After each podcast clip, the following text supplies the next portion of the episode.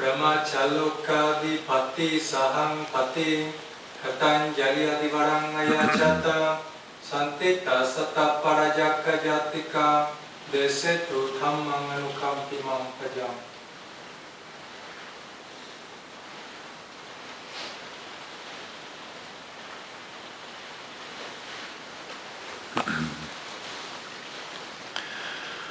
නමෝ තස්ස bhagavato arahato samma sambuddhassa Namo tassa.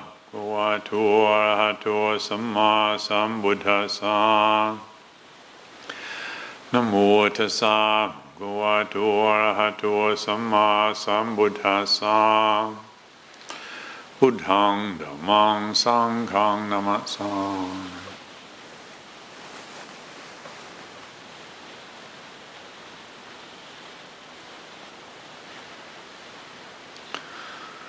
I trust that I can speak on behalf of the Sangha here at Harnham Monastery and when I express the, the delight, the gladness at seeing the Samanera Jyotisaro joining the community. You've been here for over a year now and I've been impressed and happy to see the diligence and the commitment that you've been making over these months, and, and, I'm sure not all of it has been easy. And we first arrived here from from Spain and didn't know what it would be like living in a in a Buddhist monastery in, in Britain. You, you had been living in a Buddhist monastery in Burma before, but this was going to be different, and you didn't know what it would be like. And but you adjusted, you adapted very well, very quickly, and also, you were uh, quite quickly given the job of kitchen manager, and you didn't know how to be kitchen manager. And however, once again, you adjusted and gave yourself to the task and did a very good job at managing the kitchen, an important part of, of the monastery. And most recently, when it was time to prepare for this ceremony, this pabbajja ceremony of becoming a samanera, you, you were given a length of cloth and then told that you need to mark it out and cut it up and sew it together and create a robe. And you never made a robe before, and never used a sewing machine before, and once again you you didn't know how to do it, but you gave yourself into it and and did a very good job. And in fact, I asked recently the monk who was helping you with the sewing and and he confirmed that you were a good student, you paid attention, and this is uh, an important aspect of this training that when we find ourselves in a situation where we don't know what we're doing, that we're able to acknowledge that we don't know what we're doing. If we knew what we were doing, then we wouldn't be suffering as much as we do. But because we're living much of our life not knowing and unawareness, that it's important that we're able to acknowledge that. It's called modesty, it's called humility. And, and when there's modesty and humility, it means that we are in a fit state to learn and, and we're a suitable student. And when somebody is young, as you are, it's a a lot of advantages that come with being young. One of them being that there is a, a keenness and a readiness and an alertness to learn new things. When, when you're young, everything is still new. We're not operating with the same amount of assumptions about life, and that can be a great advantage. Also, with that, there can be an agility, and, and I've noticed this in, in your case. The, ability to, to adapt to working in the kitchen, to doing other duties, and, and learning the chanting. And for a long period of your time here, you were the only anagarika. I mean, during this period of lockdown, because of the pandemic, it brought extra pressure, and, and yet you have the agility and ability to adjust and to take on different tasks. And this is also something that is, is easier when you're younger. It's not just physical agility when you're younger, but also mental agility, and also uh, energy. When, we're young, we have much more energy, and that's that can be a real asset. And this in this training, the the endeavour that we're embracing here to look into the actuality, the actual reality of life. How can we learn from this life? Well, this is not a meditation center, this is not just how can we sit in meditation more hours of the day. Mm-hmm. Sitting meditation, walking meditation is certainly part of our life, but there's much more to it than that. There's life, and our determination needs to be to learn from life, from everything that happens. And so when we have energy, when we have agility, when we have interest, then that's, that's an asset and something that certainly at this stage of your training you want to value. While we're talking about being young, it's also suitable to acknowledge that there are some difficulties with being young as well. And, and same thing with having all that energy, it can mean that we don't have something that is really essential, and that is patience. And as probably everybody here knows, uh, the Buddha held up patience. He said patient endurance is the ultimate transformer. It's profoundly important. And when we are young and we have a lot of energy, we can be sometimes in too much of a hurry. We don't have patience. We can be overly idealistic.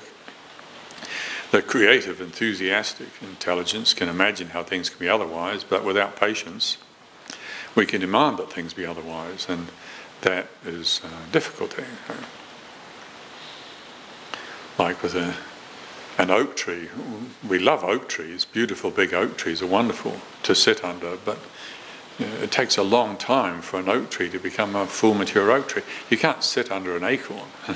acorn is not much good for anything really, unless you're a squirrel. And uh, acorns, acorns take a very long time, a very long time to become wonderful, great big oak trees. And and if we're in a hurry, then we can become impatient, and then impatience leads to stress. And so, and so it is with other aspects of life. We can look at society we can see all sorts of things that would be only if we could change this. Uh, these social structures that are really inappropriate and damaging the human beings living on the planet, damaging the planet itself, and yet it takes a very long time, a lot of skill and we can't exercise that skill if we don't have patience. Likewise, with things we want to change within ourselves, we, we see faults within our character that, that we want to change. And, and if we're overly idealistic about how we think we should be, and in too much of a hurry, we end up creating obstructions. So, yes, there's lots of advantages from being young, but we need to bear in mind that there are also certain difficulties that come with that. There are lots of advantages also, believe it or not, that come with being older. When you're older, there's a better chance that just patience and equanimity come more naturally because we've seen how things repeat themselves. We've seen the patterns of life. It just happens naturally. I was recently speaking with a, a very long time friend of supporter of the monastery here, one of our trustees actually, and she was talking about how as she's approaching the end of her career, she's noticing uh, what a different attitude she has to it from the young people who are just starting out in the career. She's not dismissive or, or undermining the young people starting out, but how they don't recognize patterns, they don't see that certain situations repeat themselves. And, and as you get older, you, if you're living mindfully, living skillfully, then you're able to recognize these patterns and oh, here we are, we're with that one again. And what can we learn this time? That's what matters. Not, oh, here we're with that same problem again. No, it's not necessarily like that. Uh, uh, last time we were transiting this territory, we weren't the same person as we are now. We're a different person, so there's a different opportunity to learn. And so, but this is not something that's necessarily immediately obvious when we're young. It's one of the advantages of being older. You can recognize the patterns of life. And it's easier to learn from these patterns. And, and if we're, as I said, learning, if we're living mindfully and and living skillfully, well, then there's a better chance that patience and equanimity will evolve. Equanimity is not resignation. A, it's a quality of that comes with an increased degree of clarity. This is how it is. I was talking also to a senior monk in our community, actually, who's he's been practicing for over 20 years, and recently we were having a conversation about these things, and he commented how these days he reflects back to what it was like when he was young, and and how he was caught up in always trying to become how he thought he should be. And this, yes, the Buddha taught about striving, but when there's striving without balanced perspective, when there's striving without mature mindfulness, when there's striving with, without modesty and without humility, then that striving becomes idealistic. And he was talking about how these days he feels what's interesting and what characterizes his, his practice is learning how to be more fully receptive of where he's at already, right now. How to be more accurate in receiving himself as he is in this moment, and with an understanding that this is what contributes to letting go, understanding this is what contributes to deepening and strengthening and progress in practice. However, when we don't have the benefit of experience, then there's the, tendency to be caught up in the the uh, expectation that progress means that we always have the sense of getting better in our practice. Sometimes progress means accepting the sense of failure and meeting ourselves in that place. And so, one of the advantages of, of being older, particularly if we've been living mindfully and skillfully, is that that becomes more evident. And likewise, of course, there are disadvantages with being older. However, whether we feel that we have the assets of youth and vitality and, and agility, or whether we're young or whether we're old, what really matters is whether there's a determination to learn from this life, this life that we're living right now. What the Buddha was encouraging us to do was to invest the energy that we have, the energy of attention, into this experience, the experience that we already have direct access to. Our, our interest and our emphasis is on how can we feel more accurately what we're already feeling, whatever it is, whether we're feeling good or we're not feeling good. How can we feel it fully, accurately, in the whole body, whole mind? Is that possible? Developing the faculties that we, we have, the, the faculty of mindfulness, the, the faculty of skillful restraint, the faculty of wise reflection. These faculties are uh, potentials for all of us, but we need to work on developing them so that when life impacts on us, whether it's with joy or with sorrow, can we really meet it? Can we really meet it and not default to some conditioned reaction? Whether it's with joy or with sorrow, it's the same. We can resist life and spoil the moment, or we can meet life and learn from it.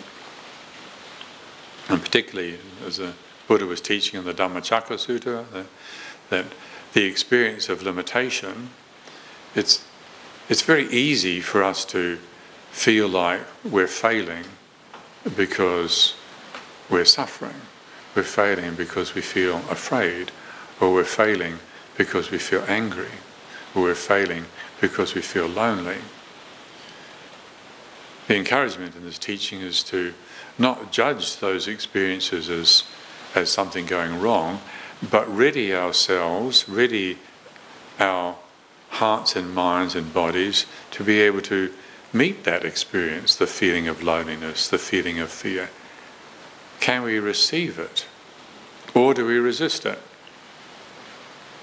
And again, it doesn't, these habits of, of resistance, uh, of reality, don't change overnight. Like, like that acorn turning into an oak tree, it takes a very long time, so it requires great patience. But it requires agility and it requires an interest and a keenness to learn. And it requires the humility and modesty of knowing that we don't know how to do this. Just because we don't know how to let go of anger doesn't mean to say that we're failing. We need to know that we don't know. And that's where we meet ourselves. That's the truth. Mm. If that's the truth, that's where we meet ourselves. And if we haven't met ourselves at that point, then we're not going to be able to take the next step. So resisting reality, whether it's dukkha or whether it's sukha, either way we can spoil reality and, and not learn the lesson. Many years ago, I remember when I was a young monk, and I forget the reason I was in Bangkok, but I happened to be there staying in Wat Bhuan at a time when there were a, large gathering of uh, Vipassana lay teachers from America visiting, and I think, if I remember correctly, they were on a tour visiting living Buddhist masters, and, and later on, or, perhaps before that, they'd been to visit uh, Chah. And on this occasion, they were in Wat Bhuan in Bangkok and attending a lecture, I think it was on a Wednesday night, given by the abbot of the monastery there, Somdet Nyana Sangwon. And, and most of the people um, on the occasion were sitting in chairs, which was it was a, a, royal monastery, and that was the convention at that monastery.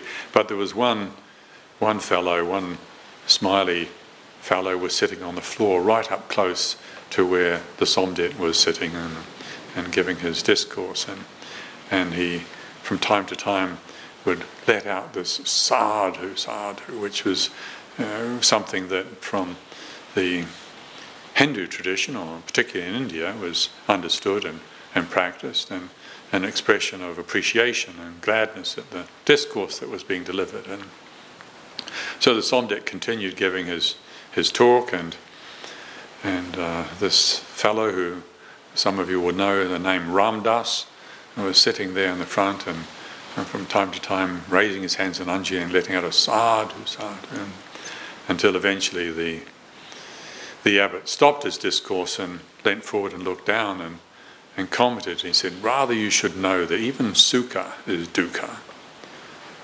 The tendency to get lost is not just in dukkha, but also sukha, also in happiness. We can get lost in joy and we can get lost in sorrow. When we get lost like that, it's called, in Buddhist language, it's called getting lost in the world. Worldliness, in Buddhist speak, is it's not about what goes on outside the monastery. The world is, a, is talking about an inner world, the psychological world, the mind states, the moods that we experience, uh, the mental activity, the emotional activity, the feelings, the sensations, this inner world that we live with all the time. Do we understand this world? Do we know it? That's one reason why the Buddha is called Lokavidu, somebody who knows the world, the knower of the world. He knows the world accurately. This is not knowing the countries of the world, or it's about knowing the inner world, the reality of the inner world. And this is our effort, this is our task. And well, a lot of the time, unfortunately, we're caught up in the stories, the stories that we tell ourselves born out of the conditioning that we've grown up in. And we've been telling ourselves the stories for so long that they're, they're utterly convincing. Like the story that I can't handle this situation, or or I always get angry when this happens, or I can't handle loneliness, or, or I am the best person in this monastery, or I am the worst person in this monastery. And these stories, or I'm going to live in the monastery for the rest of my life, I'm going to become a great Dhamma teacher.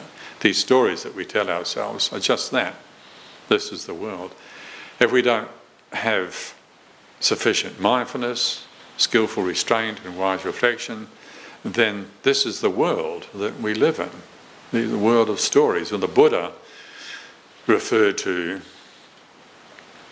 these stories as, well, he talked about the one who makes the stories as the house builder. You know, maybe you know the Dhammapada verse 153 and 154, and where he talks about the house builder that he's been looking for for a long time. The house builder is one who builds these abidings tells these stories, spins these yarns, you know, these places that we get stuck and that limit us and cause us so much suffering. And, and then in verse 154, the Buddha says, Now you have been seen, and you shall build no more. Your rafters are dislodged. The ridgepole is broken. All craving is ended. My heart is one with the unconditioned. Thank you very much this evening for your attention. Andamiyang Dhamma Kathaya Sadhukaram Dadamase Sadhu.